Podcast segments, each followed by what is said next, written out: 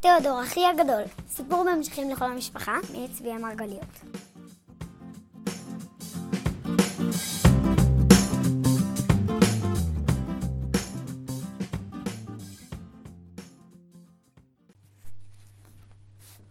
בפעם השנייה שבה תיאודור ניסה את האימג'ינטוס ג'ורנוס שלו, קרה משהו מאוד מוזר.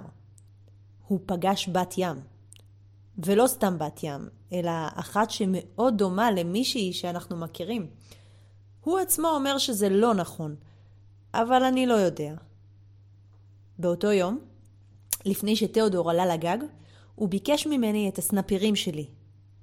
בשביל מה אתה צריך סנפירים? שאלתי אותו, קצת מופתע. הוא לא הסכים לספר לי, אבל הבטיח שיספר לי בערב לפני שנלך לישון.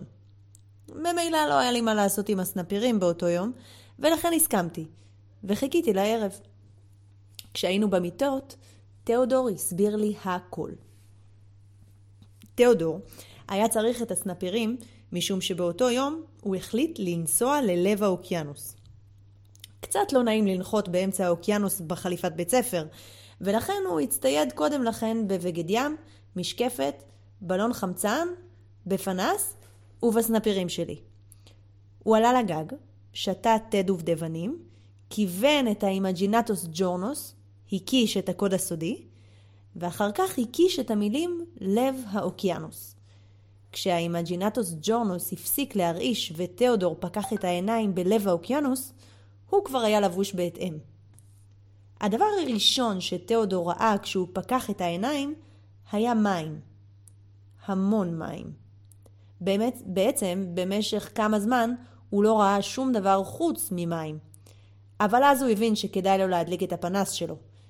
הוא הדליק את הפנס, ומיד הוא ראה להקה ענקית של מדוזות.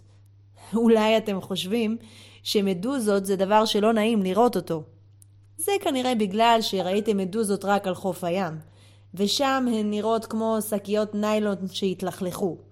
אבל במים הן נראות אחרת לגמרי. במים כך אמר לי תיאודור, הן נראות כמו נברשות של קריסטל, כמו אלה שיש בלובי של בתי מלון מפוארים. זאת אומרת, לא ממש כמו בבתי מלון, כי המדוזות נראות כמו נברשות של קריסטל שלימדו אותן לרקוד. תיאודור לא פחד מהמדוזות, כי מראש הוא מרח את עצמו במשחה אנטי-מדוזיאלית. זהו חומר מיוחד שהוא המציא, שהם מורחים על הגוף, ויש לו את הריח של מרק השעועית של דודה בתיה. כשביקרנו אצל דודה בתיה בקיץ האחרון, תיאודור שמר כף מרוכזת מתחתית הסיר שלה בדיוק לשם כך. מדוזות, כמו הרבה יצורים אחרים, לא יכולות לסבול את הריח של המרק הזה, ולכן הן מתרחקות ממנו. כך תיאודור היה בטוח שאף מדוזה לא תעקוץ אותו. הוא שחה איתן זמן רב, עד שלמד מהן שיטות חדשות של שחייה מהירה. בדרך הוא ראה יצורים מרהיבים מאוד, כמו סוס ים וחתול ים ועוד כל מיני חיות שבים הן נראות אחרת לגמרי. אבל בעיקר הוא ראה המוני יצורים משונים שכלל אין להם שם. אולי אתם שואלים את עצמכם איך יכול להיות שיש יצור שכלל אין לו שם. למען האמת זה קורה ליצורים רבים מאוד. כל אלה שאף אדם מעולם לא ראה. יצור אחד במיוחד תפס את תשומת ליבו של תיאודור. היה לו סנפיר ירוק וגדול, ידיים דקות של ילדה רזה ושיער ג'ינג'י מקורזל וארוך שכיסה לו כמעט את כל הגוף. היצור הזה היה דומה מאוד לבת ים, תיאודור רצה עד מאוד לראות מקרוב את היצור, או יותר נכון את היצורית, המשונה והיפה הזו. הבעיה הייתה שהיא סחטה מהר מאוד. מהר יותר מן המדוזות, ומהר יותר מכל הדגים האחרים. בגלל זה תיאודור ראה אותה רק מן הגב.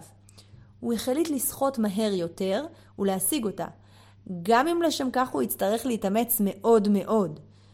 תיאודור התחיל להניע את הסנפירים מהר יותר, אבל היצורית הייתה מהירה ממנו. הוא מיהר יותר ועוד יותר, אבל נותר מאחור. הוא לא הצליח לראות דבר מלבד שיער ג'ינג'י, ידיים רזות וסנפיר.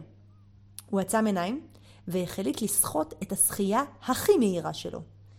המדוזות נותרו הרחק מאחוריו, אבל הוא לא ראה דבר מרוב מאמץ. כשסוף סוף פקח את עיניו, הוא ראה אותה לצידו. יצורית רזה, עם משקפיים, חולצה משובצת וסנפיר ענק במקום שבו לילדות יש רגליים.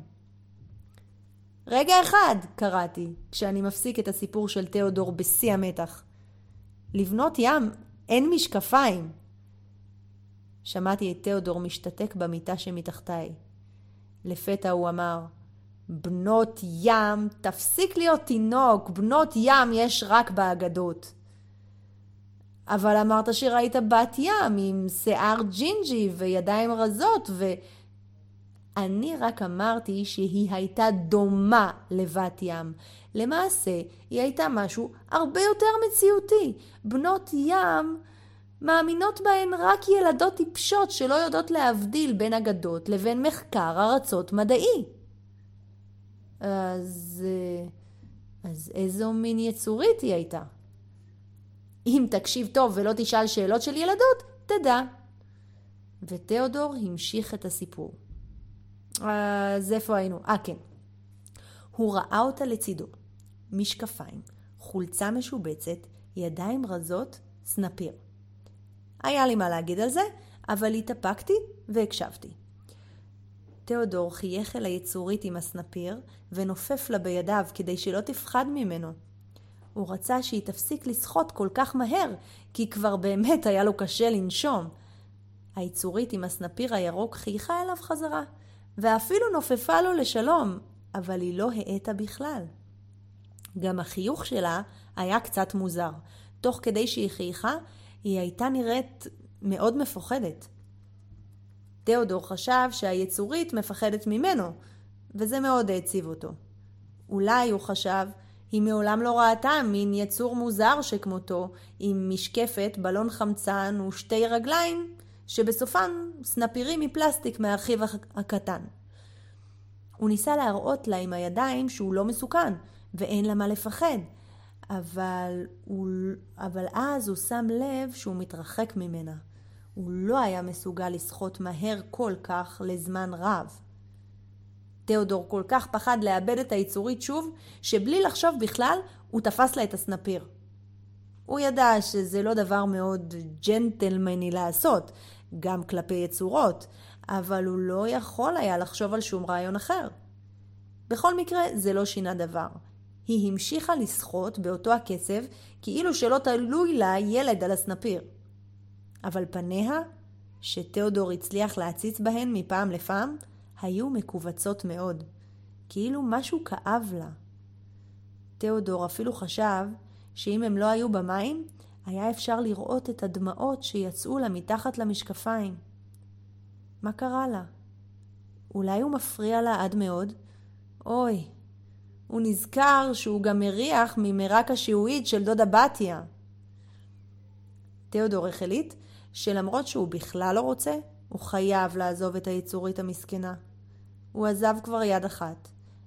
עד שלפתע הבחינו עיניו במשהו מוזר מאוד במעלה הסנפיר הירוק. הוא מצמץ פעם ועוד פעם מאחורי המשקפת, עד שהוא היה בטוח לחלוטין. זה היה משהו קטן. יכול להיות? זה היה כפתור הפעלה. תיאודור תפס את הסנפיר בשתי ידיו והתקרב לכפתור. מקרוב הוא ראה שהכפתור מורה על המילה טורבו. בלי לחשוב פעמיים, בגלל שהוא ילד חכם ומבין במכונות, הוא הזיז את הכפתור ממצב טורבו למצב ידני. ברגע אחד הפסיקה היצורית לשחות. היא עצרה כל כך מהר, ששניהם התהפכו יחדיו בתוך המים. תיאודור פגש את הפנים עם המשקפיים, וראה שהפחד נעלם מהן. הוא סימן לה עם היד שתעלה למעלה, מעל לפני הים. תיאודור כבר ידע כנראה שהיא מסוג היצורים שאם יש להם אוויר, הם מדברים עברית. ובאמת כך היה.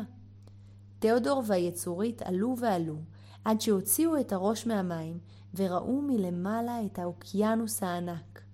ואז היא אמרה בעברית, תודה רבה. אז את ילדה, אמר תיאודור. כן, ענתה. והסנפיר הוא רק מכונה שכזאת שאת שמה עלייך כדי לשחות. כן. ומתחתיה יש לך רגליים רגילות, כמו לכל בני האדם. מישהו הזיז לי את הכפתור ו... ואת המצאת את הסנפיר הזה? את ממציאה מכונות? לא. אבא ואימא שלי קנו לי אותו ליום ההולדת. מישהו הזיז לי את הכפתור, והסנפיר טס מהר מהר מתחת למים, בקושי הצלחתי לעצור את הנשימה. מזל שעברתי פה במקרה, אני ממציא מכונות. באמת? כן, הגעתי לפה עם מכונה שהמצאתי. וואו, היא אמרה בהתפעלות. לתיאודור היה עוד הרבה מה לספר לילדה. הוא התחיל לספר לה על המדוזות שהוא שחה איתן, שנראות בדיוק כמו נברשות קריסטל בלובי של מלון, אבל היא כבר לא שמעה אותו, כי בדיוק באותו רגע נשמעה צפירה חזקה מאוד, ואי אפשר היה לשמוע שום סיפור על מדוזות. תיאודור והילדה הסתכלו מסביב וראו אונייה ענקית. אבא! אמא! קראה הילדה. היא פנתה לתיאודור ואמרה, תודה רבה, ילד.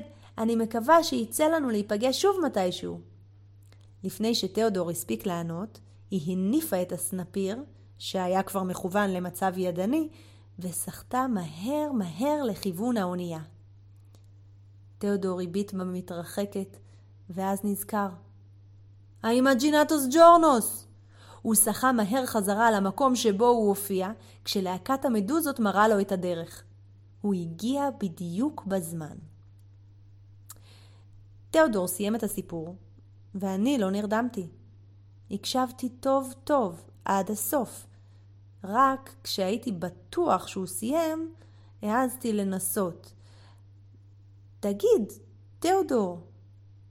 מה? שתקתי. נו מה? הוא חזר ואמר. הילדה הזו, היא... היא לא קצת דומה לשירי? שירי? איזו שירי? מהכיתה שלך. אתה יודע, רזה, ג'ינג'ית, משקפיים, חולצה משובצת. תגיד, אתה התחלקת על השכל? לא, פשוט בגלל איך שתיארת אותה. אה, חשבתי שאתה קצת יותר חכם. מה הסיכוי שאני אפגוש דווקא את שירי מהכיתה שלי בקצה השני של העולם? לא יודע. אז אני לומד מתמטיקה, ואני אומר לך שהסיכוי הוא אפס. אפס מוחלט. טוב, חשבתי. אפס הוא אפס. תיאודור מבין בזה. בכל מקרה, שירי או לא שירי, מזל שבאה האונייה עם ההורים שלה. אחרת הוא היה עלול לשכוח לחזור אלינו בזמן.